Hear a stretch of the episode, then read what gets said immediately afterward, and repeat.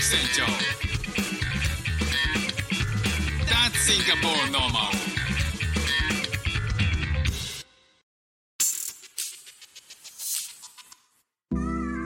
どうも副船長です。シンガポールで4歳と5歳の息子の子育てをしている主婦です。この番組は子育ての話や英語学習の話、海外生活で面白いと感じた日本との文化や価値観の違い、そこから改めて感じた日本のすごいところなんかをお話ししております。さあ、えー先日ですね、あのー仕事の関係の方と話をしてて、まあ、その方お子さんがシンガポールでですねえっ、となんかクラブチームに入ってるんですよねなんかジュニアユースか何かに入っていてすごくこうサッカーができるあの地元のこのいろんな国の子たちがの中で混じってサッカーをして、えーまあ、すごくねこうサッカーうまいらしいんですよ。でなんかその方が SNS にそのお子さんが試合に出てる時の、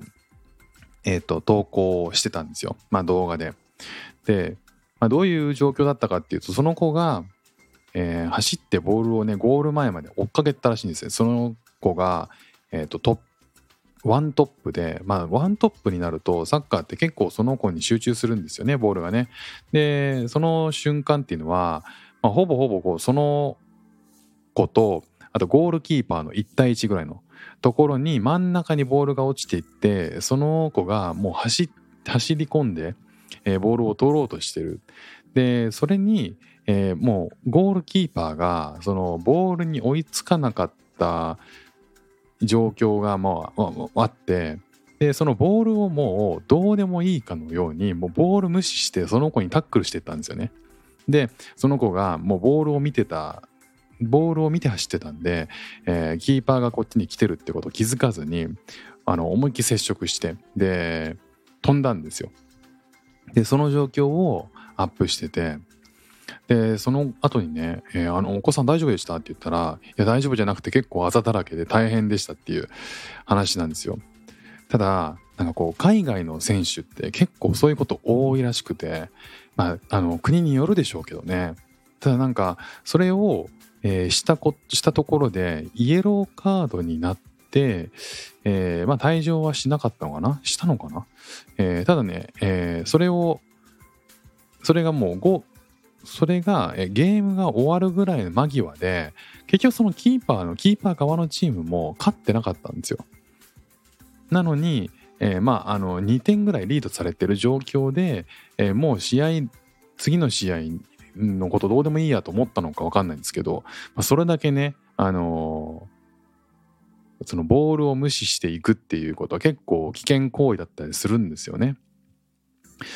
でその後に、えーその状況どうでした？って聞いたらいやもう大変だった大変なんだけど結構海外のチームって海外の選手って、えー結構そういう荒いゲームをするんだよねっていう。でそれをねあの聞いて思ったんですよね。なんかそのいくらルールがあるとはいええーそれでそれでそんなに危険な行為をすることを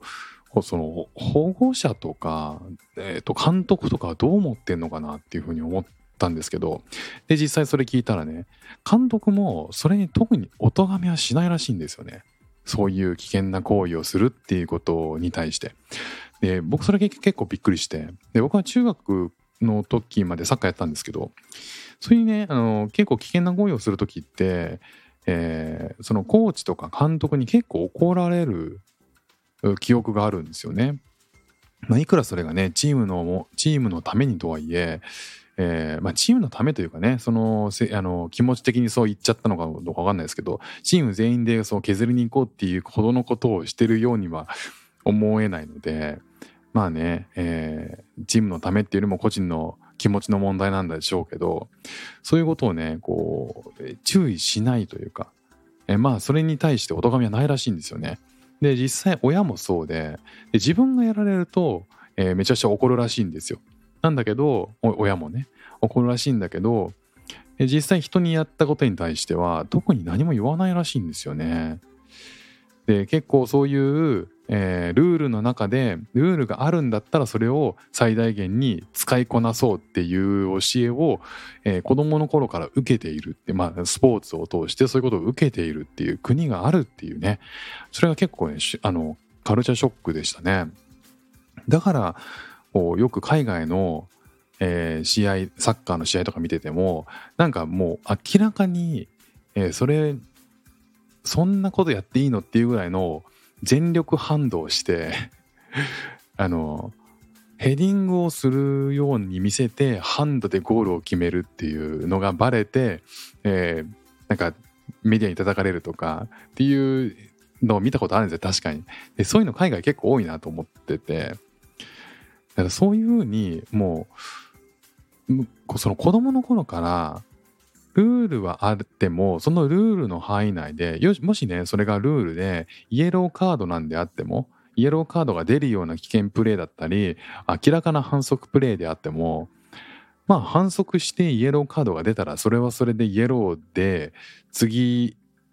次の試合でえっ、とカードがもらえないように頑張るけどその瞬間に、えーなんか勝利につながり近づくのならそのルールはルールとして把握した上でうまく使えばいいじゃんっていう考え方が海外ではあるんですってね。まあそれがね甘い考えなのかもしれないですけど僕がそのいわゆるこうスポーツにに関して言うとこうスポーツマンシップっていう言葉があると思うんですけどなんかこうルールはあってもまあその大きな枠としてマナーがあるよねっていう考え方。これがね解釈としてどうなのか分かんないんですけど僕個人としてはその明らかに危険な行為相手を傷つける行為ってのはスポーツマンシップとは違うんだろうなっていうふうになんとなくふわっと素人ながら思うっていった部分があるんでいやそれは国によってはねそのルールのうんスポーツマンシップって何なんだろうっていうことを考えさせられましたね。で同時にその日本って結構そこにマナーが入ってくるイメージがあるんですよ。これがこうスポーツに限らずとも例えば仕事のね、えー現場でもなんかこう自分の仕事が終わってでもう帰ればいい。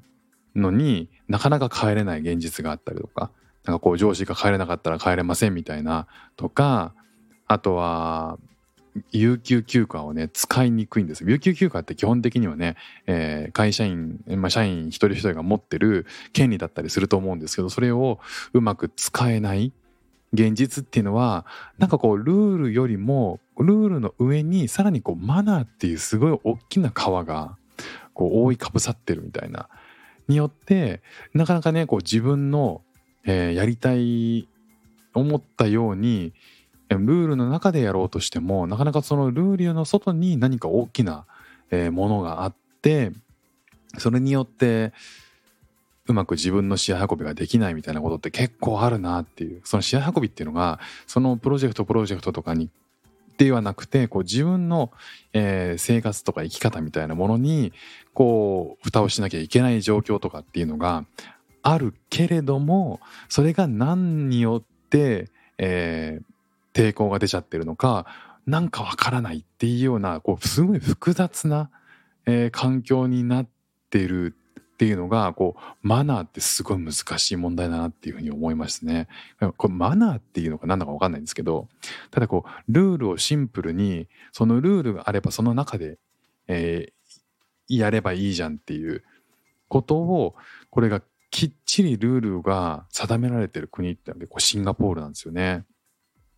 シンガポールってこういろんな細かいところにルールがあってでそれを破ると、えーこう罰金があったりとかってすごい細かくいろいろあるんですよ。ただなんか結構いいなって僕はシンガポール好きだなって思うところはそのルールを守ってさえいればもう何をやってもいいっていうのが割とはっきりしてる国なんですよね。だ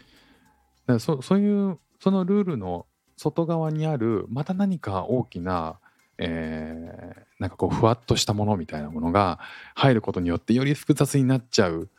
ような気がして今回のこのサッカーのね、えーお子さんの話を聞いていやそっかもう全然そういうふうに子供の頃から教えられてることが違うこともあるんだなっていうことを思いました。まあいろんなその国によってね、えー育ち方っていうかこう子供の時にどう教えられるかっていうのが変わってくるんでそれがこうスポーツにも、えー仕事にもいろんなところに影響してくるんだなっていうのを改めて思いましたね。ということで今日も聞いていただきましてありがとうございました。フック船長でした。じゃあまたね。